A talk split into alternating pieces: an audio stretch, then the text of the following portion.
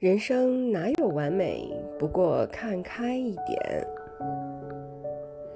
特别喜欢一句话：“人生若觉不完美，劝君多读苏东坡。”余光中评价苏东坡：“如果出去旅行，就找苏轼。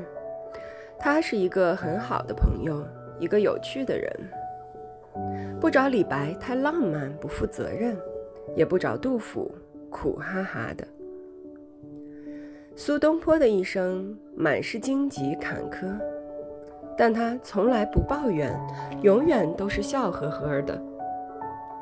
遭人诬陷，锒铛入狱，濒临杀头，被贬流放，辗转跋涉，穷困潦倒，是他大多数的生活写照。尽管这样，他依然活得热气腾腾。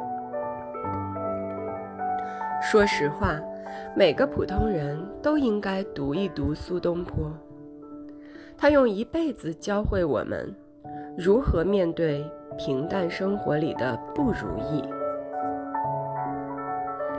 他会在你感到孤独时安慰你：“人生如逆旅，我亦是行人。”当你感叹人间不值得时，他会端上一碗东坡粥。